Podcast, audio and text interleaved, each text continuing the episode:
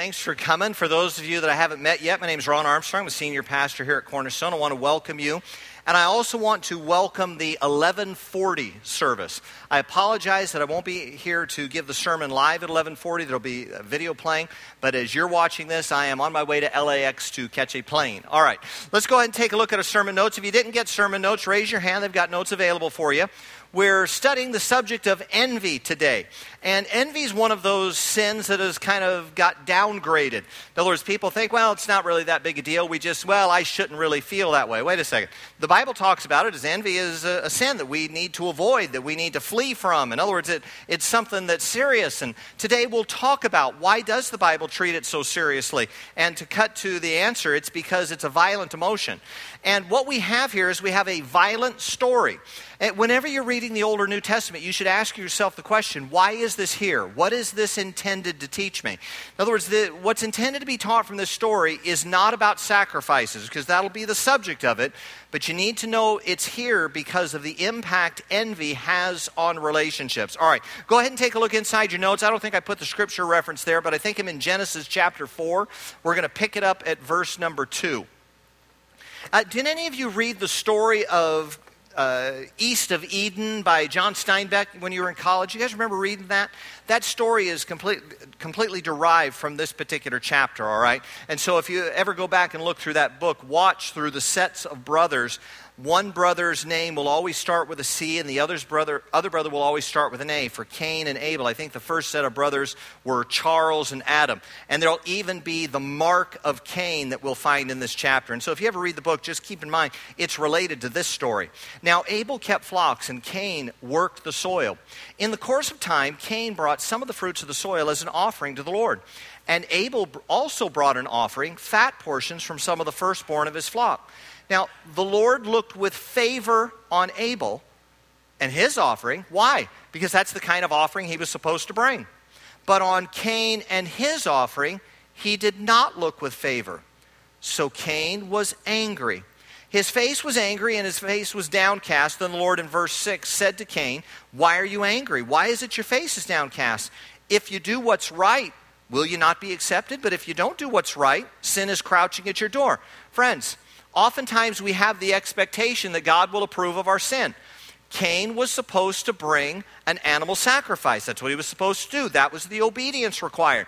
Abel did that. Cain was a farmer, yes, but he could have kept a few animals. Most people in that time did exactly that. Throughout Old Testament history, they would keep animals both for themselves and for sacrifices. He's disobedient, and then he's angry because God doesn't smile on his disobedience.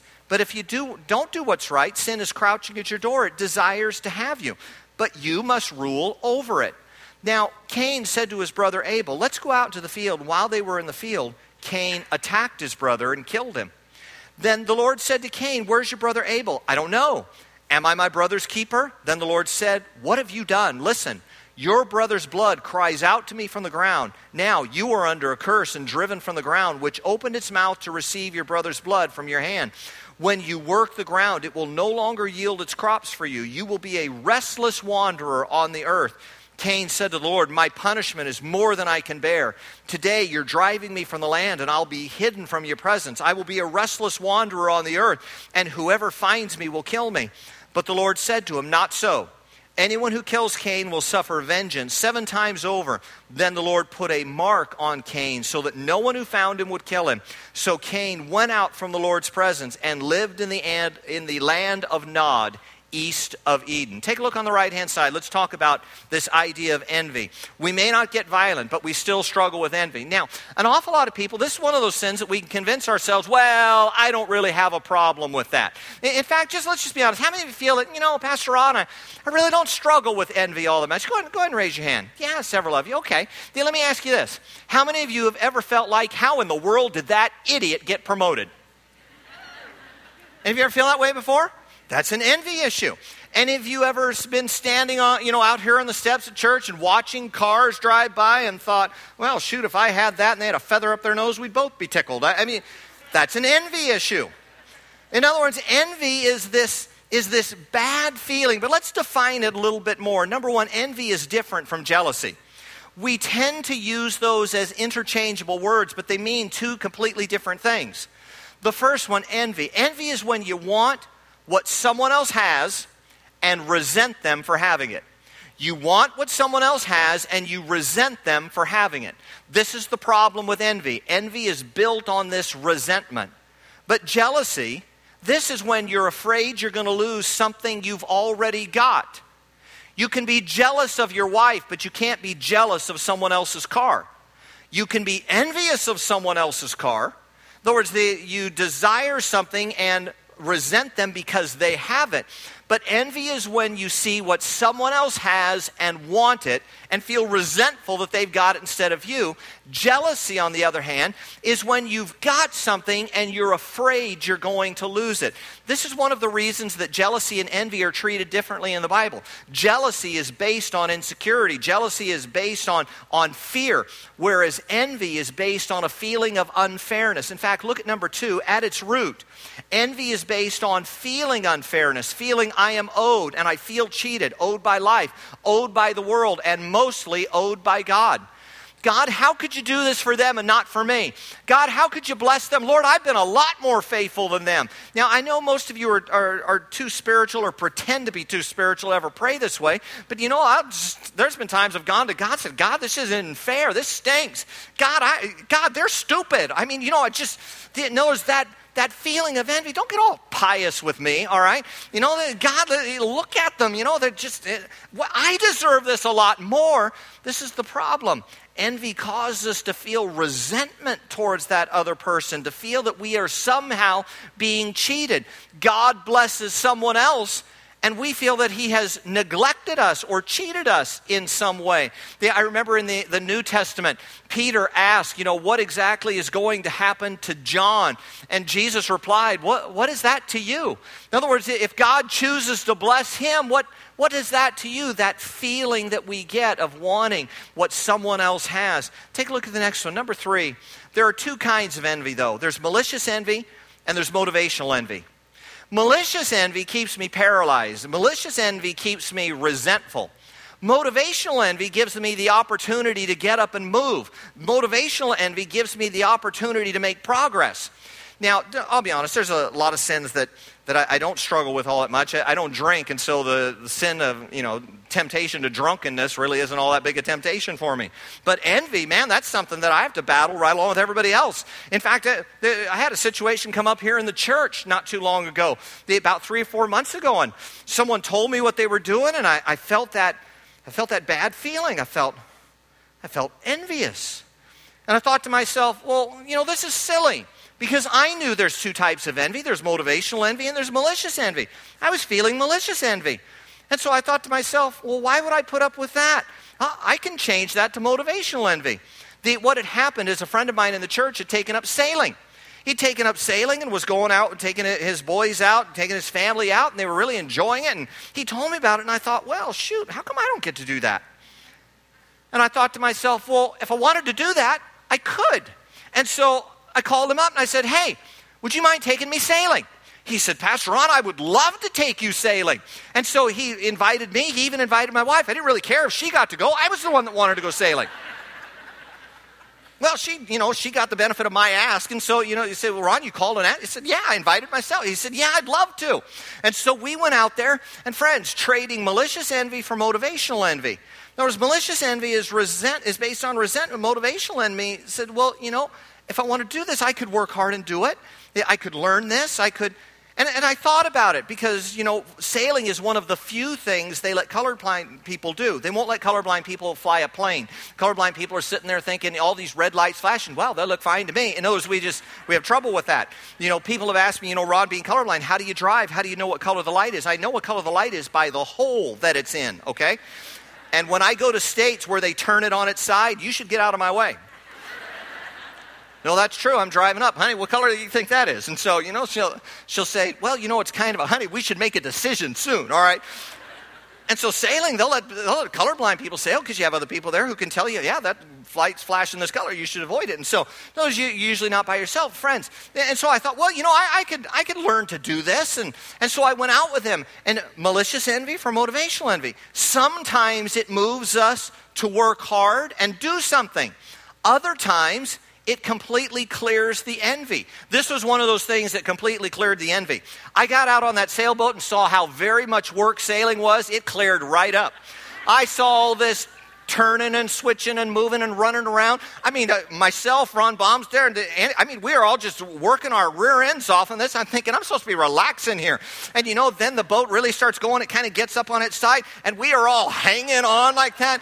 I'm thinking, this guy, you know, this sailboat, why didn't he just pop for a motor, okay?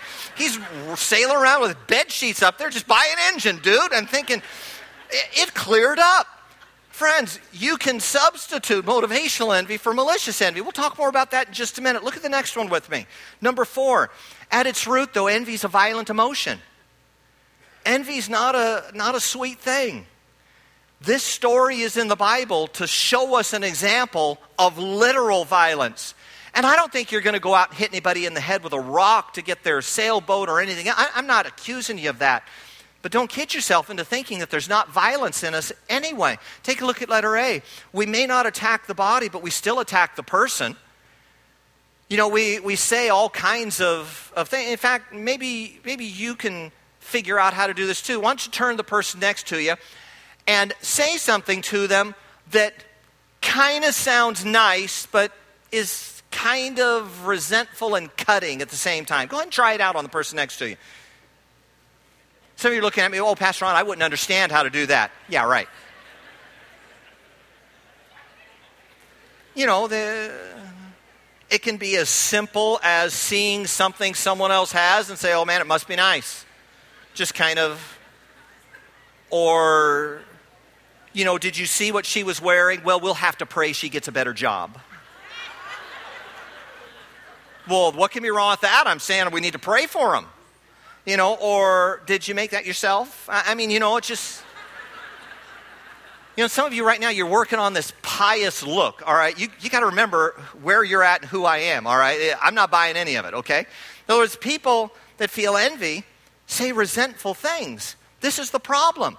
This is why it's a sin, is because it tears at the relationship. For don't get you, this isn't just people outside of your home. This this can be right in your own household, where one child receives a blessing or an honor and the other one feels envious. Even between husbands and wives, there can develop this, this competitive feeling towards your spouse. Well, man, they're really progressing in their career and, and I'm not, or they're getting this and I'm not getting that, that feeling. It tears at the fabric of the relationship. The letter B, envy makes us competitors. And competitors have a hard time being brothers. Competitors have a hard time being sisters. Competitors have a hard time being husband and wife. Friends, I, have always tried to keep it crystal clear here at the church that, you know, I, I, deal with an awful lot of men, and, you know, it's amazing how men, after about 20 years being out of high school, how all of them were star athletes, all right? You know, the longer the time goes on, the better they get. I've always tried to make it really clear. I played lots of sports in high school, and I was equally bad at all of them. All right? I mean, I, I was just bad. I, I, ran track and found out I was slow and couldn't jump. I mean, you know, the, they said, well, jump over this. I said, I, I, don't even think I could do that dance underneath it. I, mean, you know, it just, I, I, I, ran cross country, didn't wasn't very. I played volleyball. Now baseball, I love watching baseball, but baseball's just not right. Okay, in other words, that you're standing out there, someone is throwing a rock at you 90 miles an hour, and they're giving you this little flimsy piece of leather to take care of it. You say, well, Ron, you sound like you're scared of the ball. Of course, I'm scared of the ball. What are you, an idiot? Okay, they're throwing this rocket at you, and you're just standing there, kind of like this. You should run that bat in your hand. You should use it on the guy throwing it at you. I mean, it's just the uh, the whole thing just made absolutely no sense to me. But I, I say that because here in the congregation, I don't want to be your competitor. I want to be your brother. And it's amazing how, with business and with money and with sports and with so many other things, we become competitive. Ladies, let me, let me pick on you for just a second here. The, how many of you have a relative that no matter what she does, she always fits in a size two or a size zero? Let's just be honest. You, kind of hate her, don't you? In fact, at Thanksgiving, you count how many portions she gets. You're watching, you thinking if I just looked at food like that, I'd blow up like a balloon. I, I mean, you know, it's just, this just isn't right. This just isn't fair. That's the basis. Unfairness. This isn't, this isn't right. That feeling leads to the resentment. The resentment tears at the relationship. Look at the last one there, letter C. Letter C envy poisons all the good things we already have. My resentment towards them spills over to the people that I love. My resentment, my desire, my anger, it spills over towards every good thing in my life. Now, I'm going to give you a quiz, and the answer to every one of my questions is a color. If a person is angry, they see. If a person is a coward, they are. If a person is depressed, they feel. And if a person is struggling with envy, they are now, this idea of being green with envy is a very old idea. That's not of modern invention. Uh, we find it a few hundred years ago the, in Shakespeare's writing. He referred to it, the, the someone being green with envy. The, we go back much further than that, and there was the belief that when a person felt envy, that bile was literally released in the body, causing that feeling. But envy has always been associated with being green, with feeling sickness, with something un unhealthy. Friends, there's an awful lot of truth to that. Envy is one of those things that poisons the good things in our life. Take a look at letter B. Let's talk about the antidote for just a few minutes. Let's talk about what are we going to do. Now, where it says, how do we change it, would you circle the word we? That's important for us to realize that, that Christ followers oftentimes quickly say, well, you know, we, what can God do here for us? Or what should we be at? Friends, wait a second. God has already wrote us this story so we would understand the potential violence in it, that we would understand the idea of resentment towards someone else getting approval that we think we should have gotten. The, the Bible's already given us that warning. The Bible's already taught us explicitly that it's sin. The, the Bible has already let us know there are dire consequences to this. In other words, the, the, God has already made it crystal clear that this is something that does damage. Now the op- opportunity and obligation, it shifts towards us this idea of what will we do? And that's what we're going to talk about. Sometimes we stand back and say, well, God, don't let me feel envious. Wait a second. That's like saying, you know, God, uh, the, God don't let me steal anymore. Well, wait a second. God's answer is that's sin. I already told you the consequence of You need to try not to do that, all right? Well, God, help me not to be unfaithful to my wife anymore. Well, you know, I already told you that's a sin. I already told you. Now, what does the Bible say? Flee temptation. That's what we're going to have to work on here. How will we flee from envy? I want to walk you through five steps quickly. Here's the first one name the feeling. Number one, name the feeling, name the struggle. It helps to call that vague feeling what it is. I feel envious of their. Now, one of the things that confuses people is oftentimes we are envious of good things. I feel envious because he found just a wonderful woman to marry. I feel envious because, you know, he got this promotion. I feel envious because she just started that business. In other words, we feel envious. We're not talking about trivial or, or bad things or evil things. You know, we, we never stand back and say, man, I feel envious that they're a drunk. I mean, we don't, we don't feel envious of the negative. Most of the time, we feel envious of things that we want for them and want for ourselves. But we have to name the feeling we have to, to avoid hiding from that feeling. We feel cruddy towards this person, and we stand back and we'll say to ourselves, well, you know, I probably shouldn't feel that way. Well, no, we probably shouldn't. It's sinful to feel that way. And we need to address it and say, call it what is. God, I, I, have, I have a sinful attitude towards that person. I, I am feeling envy towards them. First step, name what it is. Second step, trade. First is name. Second, trade your malicious envy for motivational envy get up and move emotionally and physically. Make a decision that you are not going to accept malicious envy. And if you're feeling that desire, then no, no, no, I'm going to use that as motivation for me to move forward. Number three, genuine love. Now, genuine love is much easier if you remember that love is an action word. In other words, you are to treat them with love we've grown up in a culture where we've become, we've become convinced and even enamored with the idea of the feeling of love. Here, let me give you an example. The, for those of you who are married, go ahead and just for kicks, tell me how many of you ladies love your husband? Raise your hand. Okay, a few of you are still on the fence. It's all right. But you know, you remember how he's always told you what a great athlete he was in high school? And Not only tells me, he tells you. Man, he was the star of the basketball team. He just had coordination. He had grace and finesse. And I mean, he was just good. But for some reason, he just can't hit the hamper. He can't dunk. He can't lay up. He can't sky hook. He's got nothing when it comes to hitting the hamper. And so you walk through that there and you see the clothes there, and they are all in proximity here and here and here. You know, and you're thinking, man, he, he, he needs four other guys that he can like feed the pass to, dunk it. I mean, but he just doesn't. And so you, you feel this feeling like, you know, I really love him, but if he walks behind my car, I'm going to run him down like the dog he is. well, wait a second. What you did was you confused the action of love with the feeling of love. When the Bible talks about genuine love, it's an action word. For God so loved the world that he gave. Gave his only begotten son, whosoever. In other words, he, it's an action thing. Whenever we talk about love, we'll, if I say to you, well, you know, work on loving them, you'll sit around, ooh, I gotta love them, gotta love them, gotta love them. Ooh, they make me so mad. Ooh, gotta love them, gotta love them. I'm not talking about sitting around trying to feel better. I'm talking about taking the actions of love, being a blessing to them, acting towards them in genuine love, being respectful towards them, being encouraging to them. In other words, act out love. This is what I mean by this step. We name the feeling, we make the trade, we act in genuine love, and then we celebrate for them. In other words, we should celebrate when another Christ follower is blessed. We should, we should say, God, thank you for blessing another one of your children. And so we practice it and we allow it to become a habit. And then finally, the last one, we celebrate with them.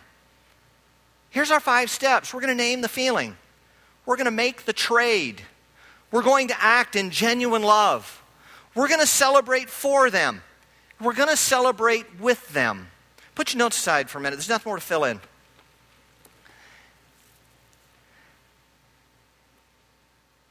As I said, there's a lot of sins that I don't really struggle all that much with.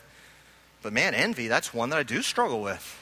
And don't misunderstand, I'm not saying that, well, yours are big and mine are small. No, no, this is the big one. Those of you who grew up Catholic, this was taught as one of the seven deadly sins. It's taught as one of the seven deadly sins because it kills relationships. It kills connection with brothers, sisters, wife. I mean, it, it, it separates people In other words, it has serious consequences. You've met people who have been eaten up with envy, and, and you wonder, will they ever find happiness and contentment? Not till we deal with this sin. And so, like I said, the envy is one that, man, from time to time, I, I kind of struggle with. Not kind of, I know I struggle with. And the truth of the matter is, I, I think about the area of envy, and, and God's blessed me an awful lot. You know, the, when we came and planted the church, we had no idea God was going to do something so special here at Cornerstone. We didn't know that. But He's just been gracious.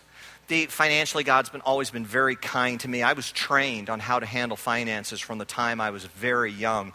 And so when it came to budgets and income and, and work and all that and investing, the, I was, like I said, I was well trained, and God has been very faithful. And so God's been generous with me and my family. But you know, the, there's an area of my life where I've struggled with envy. The, I don't want you to misunderstand. I don't, I don't envy people who have lots and lots of kids. In other words, I, don't sit around thinking, oh man, no, no, no. I, I read Aesop's fable. I remember the, the fox went to the lion and looked at the cub and said, only one. And she responded and said, Yes, but he's a lion. And so, you know, the number of children, that, that was never the big issue. And so I'm not envious of people with lots of kids. There's one family in our congregation, she, she had quadruplets. I mean, you know, whenever they come in, it's like a parade. They just keep coming and, you know, feeding times a parade, changing times a parade. I, I mean, my wife even goes over and helps out. I mean, it's just, it, it's just a big, instant family. You know, add water and here it is. I mean, so I don't feel envious of people with lots of kids, but I feel envious of people who have all their kids. For those of you that it maybe your first time here, about five and a half years ago, my oldest son was killed. I'm not envious of people with lots of kids, but I'm envious of people who have all their kids. And uh, the first two or three years, I just, I just couldn't deal with the issue. The, the issue of envy was the furthest thing from my mind. You know, survival was what I was looking for. Surviving the pain, the hurt. That's just, and if you've lost a loved one recently, you've lost someone close to you, please, this is not for you. As you heal, this may eventually be for you. But I reached the point where the healing was taking place, and then I recognized it in myself. Man, I, I feel, I feel envious towards them. And so I had to start through my process.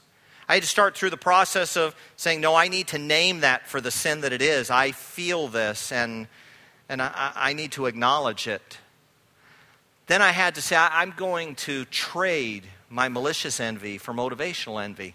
I, I can't have my oldest son back but I have the opportunity to make the most of my relationship with my youngest son that I still am blessed with, and with my wife and my extended family and my friends and brothers and sisters in Christ. I have the opportunity to make those relationships fruitful instead of just standing back in anger and resentment at the unfairness that my mind told me God has shown towards me. Name it, trade it working towards acting in genuine love towards others who have been blessed with their family, being generous with my love towards them and, and to my own family, and celebrate for them. God, thank you for the blessing you've put into their life. Lord, thank you for the time they're getting to spend with their children. Thank you for all of these things, and celebrate with them. Be a part of the party. You see, for the first few years, after the loss, I couldn't go to a wedding. Because most people that are getting wedding, getting married are somewhere in their 20s, and to go and watch another 20 something year old get married, it was just painful. Everything about it just exaggerated in my mind my loss, just, just focused like a laser on my loss. I would sit there just seething through the entire ceremony. It was just hard. And so for a long time, I, I just wouldn't go at all. I wouldn't go to that. I, I, having young people on the staff was hard for me. I just, I just avoided it because it just hurt too much. But then uh, as that healing, no, Lord, this isn't, no, I want to name it. I, I want to trade it. I, Lord, I, I want to show genuine love. I want to celebrate for them. I want to celebrate with them. Probably about, I don't know, it's been a year and a half or so now, maybe a year ago. I got invited to uh, Anthony Crivello's wedding. It was at a Catholic church here, and it was just a beautiful, beautiful little sanctuary. And this wedding was so sweet. And Debbie and I were walk, uh, had the pictures in, a, in her office. They had a book made out of it. And man, it was just it was just gorgeous. We had a, we had a great time there. And, and then Ron Baum's youngest daughter got married. I've uh, been teasing him all weekend. Yeah, your youngest daughter got married, and she invited me. Your oldest daughter got married, and she didn't. And, you know, and I'm a little bitter about it. But, you know, I, I'm working on envy. I am just as petty as I have ever been, okay? And so, you know, I, I went to that wedding, and man, it was so sweet. It was just a wonderful ceremony. Jim Harris did it. Didn't do as good a job as I could have done, but he did his best, such as it was. But, but no, it was just it was just lovely and it was just sweet and and Debbie and I enjoyed it so much at our table. We we sat with people that were just wonderful people. Some from the staff here at the church. Some I, I sat at a table with Brian Bell's nephew. Brian pastors down at, uh, at Calvary Murrieta, just wonderful pastor. And I'd never met his nephew before, but I was sitting there talking to him. Just a great young man, sweet wife, and we had a, we had a, a really nice time. You see, envy prevents you from having a nice time. Envy causes you to withdraw. Envy causes you to look at what other people have and instead of feeling a sense of happiness, feeling a sense of resentment. Friends, I, I've now, since I lost Ryan, I've been to five or six weddings, and, and each and every time I've gone, there's just been a, if you're wondering, well, you know, Pastor Ron, are you angling for an invite? Absolutely. I don't know that I'll come, but you should invite me anyway. But it's like when I drive down the street and I see a lot of cars at a house, think they're having a party. I feel offended they didn't invite me, even if I don't know them. And so, you know, I, I had to address this. Friends, what about you?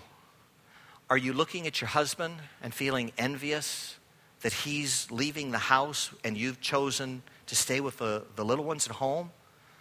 Men, are, are you feeling envious because, you know, she has this schedule and yours is different? Are you looking at a brother or sister in Christ and saying, God, you know, has really blessed them and yet I'm struggling? The, are you looking at the money other people have? Are you looking at the stuff other people have? Have you fallen into this trap? And, you know, it's amazing how, how difficult it is to see it in us. What I want us to do is I want us to pray. I want us to ask the Holy Spirit to come and, and just gently, so much more than I can do, just gently put his finger on maybe an area of your heart like he's done with me. Please understand, I am the most guilty of anyone here, but I suspect you probably have an area of your life where you may be battling it too. Bow your heads with me. Dear Heavenly Father, God, I pray that we would take to heart what happened in this story. Lord Jesus, he killed his brother. He murdered him. He killed him because he was angry and resentful at a blessing his brother received. Lord Jesus, I don't suspect anyone here of any violence, but maybe not physically. But Lord, how many times have we been violent by speaking unkindly of someone just because we feel resentful and envious of them? Lord Jesus, I pray that you would not only forgive us, but you would help us to flee the temptation in this way to name the feeling, to make the trade, to show genuine love, to celebrate for them. And Lord Jesus, give us the strength and the courage that is required to celebrate with them until the feelings of joy return. Lord, I thank you for what you're doing in my heart, and I pray that you would do it in the heart of each one here. That, Lord, we could be genuine brothers and sisters in Christ and not competitors with one another. Lord, we love you and thank you for your goodness towards us. We ask all in your name. Amen.